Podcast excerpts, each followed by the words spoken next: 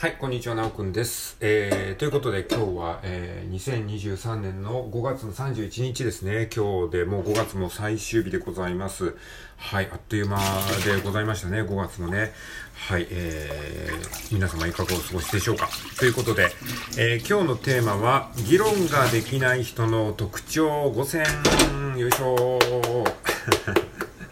はい、ちょっと煽り気味のタイトルですけれども、まあ別に僕が議論ができるから、議論ができない人不幸だよねっていうことを言いたいわけではないんですよ。じゃなくて、あのね、まあ、あの、一つ前、二つ前の収録で話したんですけれども、まあ中田さんがね、あの、オリラジのあっちゃんが、えー、ダウンタウンの松本さんに対しての、まあ、あの、意見を物申すみたいな、そういった、えー、YouTube 動画がちょっとね、ネットの中でざわついてるということで、まあそれについてのね、いろんなそのツイートであるとか、いろんなまあ、インフルエンサーのね、その、表、えー、それに対するなんか、あのー、話、意見というかそういったものを見ていたら、まあなんかほとんどなんか議論になってないなっていう感じが、えー、個人的にしたんですよね。やっぱりね、よく言われてますけど、日本人はその議論するのが苦手というか、下手というかね、そういうものに慣れてないって言われるじゃないですか。で、それをね、まあ、今回の事象を見てですね、そのツイッターとかですね、まあ、いろんな人の発言とかを見て、まあ、議論ができてない人ってこういう特徴があるよなっていうふうに思ったので、ちょっとその特徴をですね、5つ、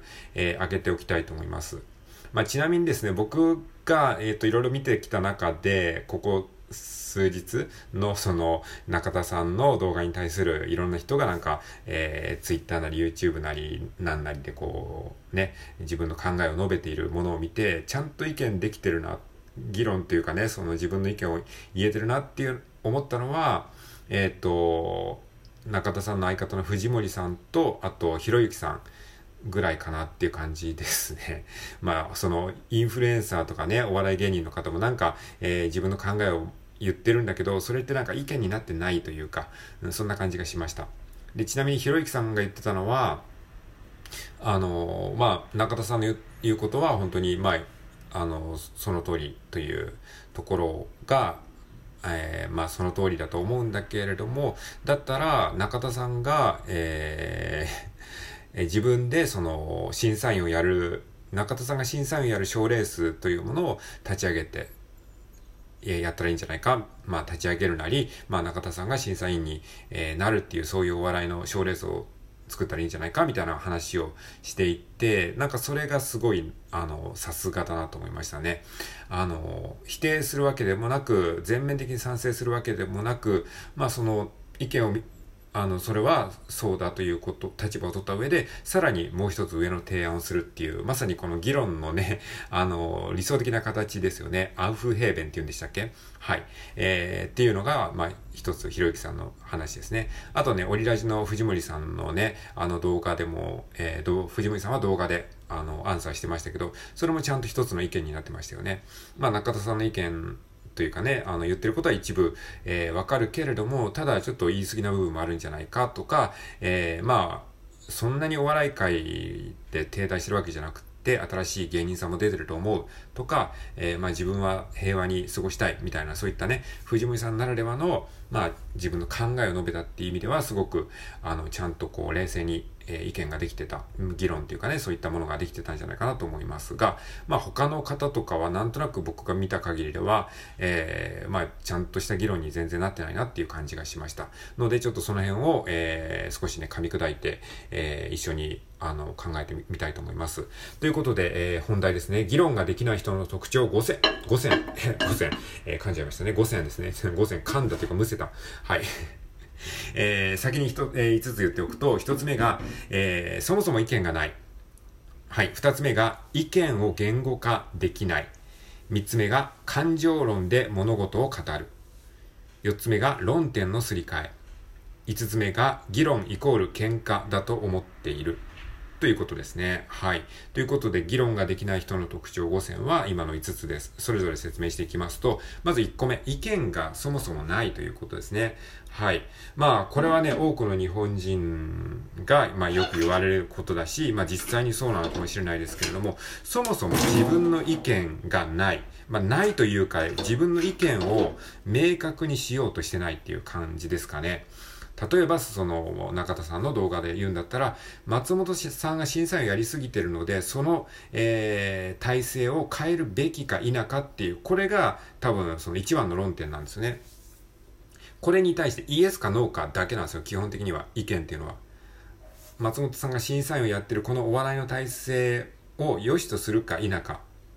で、まあ、イエスだったらイエスで、いや、松本さんが、えー、これまでのそのお笑いの地位を築いてきたんだから松本さんがやって叱るべきだとか、そういった理由がありますよね。あとはその他の理由としては、えー、まあ、松本さんがテレビを、えー、松本さんが審査員やってるからこそみんなが見るから、だから、えー、審査員をやるべきだとか、まあ、いろんな理由がありますよね。ひろゆきさんもそのようなことをおっしゃってましたね。はい。そういうことで、肯定側だったら肯定側でそれ、その理由があるので、その理由をちゃんと述べることが、まあ、議論ですよね。えー、その、要は、イエスかノーかっていう、その、まあ、立場の表明と、あと、それ、それをどう、どうしてそう思うのかっていう理由の表明ですね。はい。え例えばその、えー、中田さんの意見、えー、松本さんの、えー、松本さんが審査員やることに対して、えー、審査員をやるのは良くない。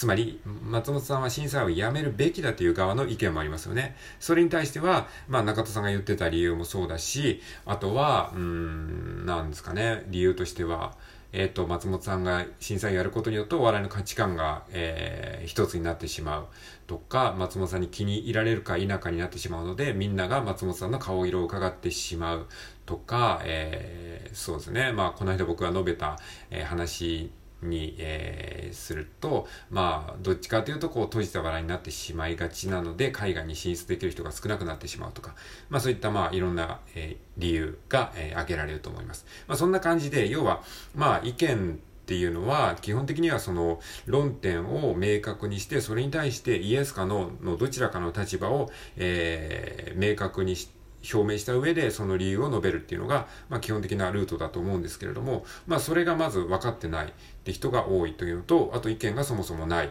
えー、意見を明確にしようとする意識がそもそも、えー、欠けているというところが一つ目ですね。意見がない。はい。えー、議論ができない人の特徴二つ目。意見を言語化できないということですね。はい。まあ、このように、えっ、ー、と、明確に自分が思っていることを言葉にして伝えることがなかなかできないって人も結構多いですよね。あ、なんとなくそう思ってるんだけど、じゃあなんでって言われたら、えってなっちゃう人。えー、とか、えー、そういうふうに物事を整理して考えて、それを言葉にして相手に伝えるっていうのは、まあ、ある程度こう、トレーニングが必要だと僕は思うので、それがやっぱりできないと、なんとなく頭で思っててもそれが言葉にすることができないという、そういった段階の人もいます。はい、これが意見を言語化できないということですね。で、次、えー、議論ができない人の特徴3点目。感情論で物事を語るということですね。はい。まあ、これがね、非常にツイッターのツイートを見てると、こういう人がえー、多い印象を受けました。感情論で物事を語るということですね。つまりもう、うわってなっちゃって、その議論ができてない。えー、これどういうことかっていうと、例えば今回の事例で言うと、えー、その松本さんを批判するなんて、えなんかこいつはおかしいとか、そういう話になっちゃうわけですね。中田、中田なんかつまんないのに何偉そうに語ってんだこの野郎みたいな。そういうなんか、うん、もっと冷静に考えようよみたいな感情論で物事を語る。これはなんかね、霜降り明星の聖夜さん、霜降りの聖夜さんのツイートなんか、なんか僕はそんな感じを受けましたね。あのー、すごいひどいえー、言葉で中田さんを、まあ、罵るような感じのツイートをしてましたね。まあ、あれはただのなんかプロレスなのか、えー、そういうね、話もされてますけど、まあ、プロレスにしてもちょっとね、あまりにもお粗末な感じがしましたね。すごく、まあ、ただ感情論で語ってるような感じがしました。え、つまり何が言いたいかっていうと、まあ、中田さんはその松本さんが司会、えっ、ー、と、審査員やりすぎてるこのお笑い界っていうのがどうなんだろう、それに対しての、まあ、疑問を呈しただけなんですよね。だからそこに対して、こう、感情的になって、松本さんに対してなんて失礼なんだっていうのはちょっと議論じゃないですよね。っていうことなんですよね。だから感情論でそこで語ってもね、何の解決にもならないっていう、まあ、そういうところがすごく稚拙な感じを、えー、感じますね。感情論で物事を語るっていうのはね。はい。ということです。で、次、えー、議論ができない人の特徴4点目。論点のすり替えですね。はい。論点のすり替え。これもね、よくありますよね。これもツイッターで非常にたくさん見受けられましたね。はい。で、えー、まあさっきのまたね、中田さんの、えー、意見の例で言うと、まあ、この例がね、すごくわかりやすかったのでね、全部この例で通していきますけど、あの、ね、中田さんとしては松本さんが、えー、お笑いの賞レースの、日本のお笑いの賞レースの審査員をほとんどやってるから、まあその価値観がですね、一つの価値観に、えー、凝り固まってしまうのは良くないっていうようなことを言ってるわけなんで、それに対してイエスなのかノーなのか、うん。いや、松本さんが審査員やったっていいじゃないか。松本さんが、えー、出ないとテレビの視聴率取れないでしょ？とか、ね。いや、中田さんの言う通りだ。だからもっといろんな人が審査員やるべきだ。まあ、それはどどっちかね、選べばいいわけなんですけど、そ、そこが一番の議論の、えー、論点であるはずなのに、そこをすり替えて、いや、お前みたいな面白くもない、えー、中田が何言ってんだとか、えー、なんかそういう論点をすり替えちゃうんですね。その中田さんが面白いかどうかっていうのは今関係ないじゃないですか。中田さんの言ってる意見に対してイエスかノーかっていう話をしてるのに、お前はつまんないとか、なんか言い方が偉そうとか、そういうふうに論点をすり替えて、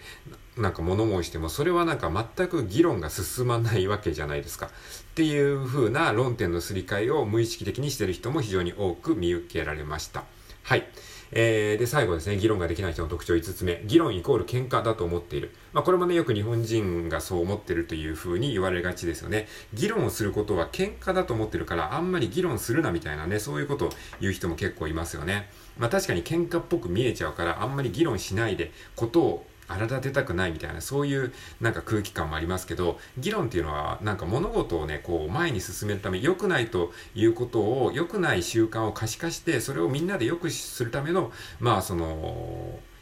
話し合いなんですよね。だからそういうふうに喧嘩だと思ってるうちは、なかなかね、議論が前に進まない。だからいつまでたっても古い体質が変わらないっていう、まあこういった日本の、まあ現状があるんじゃないかなというふうに思いました。はい。ということで今回は議論ができない人の特徴5選というテーマでお話ししました。聞いてくれてありがとうございます。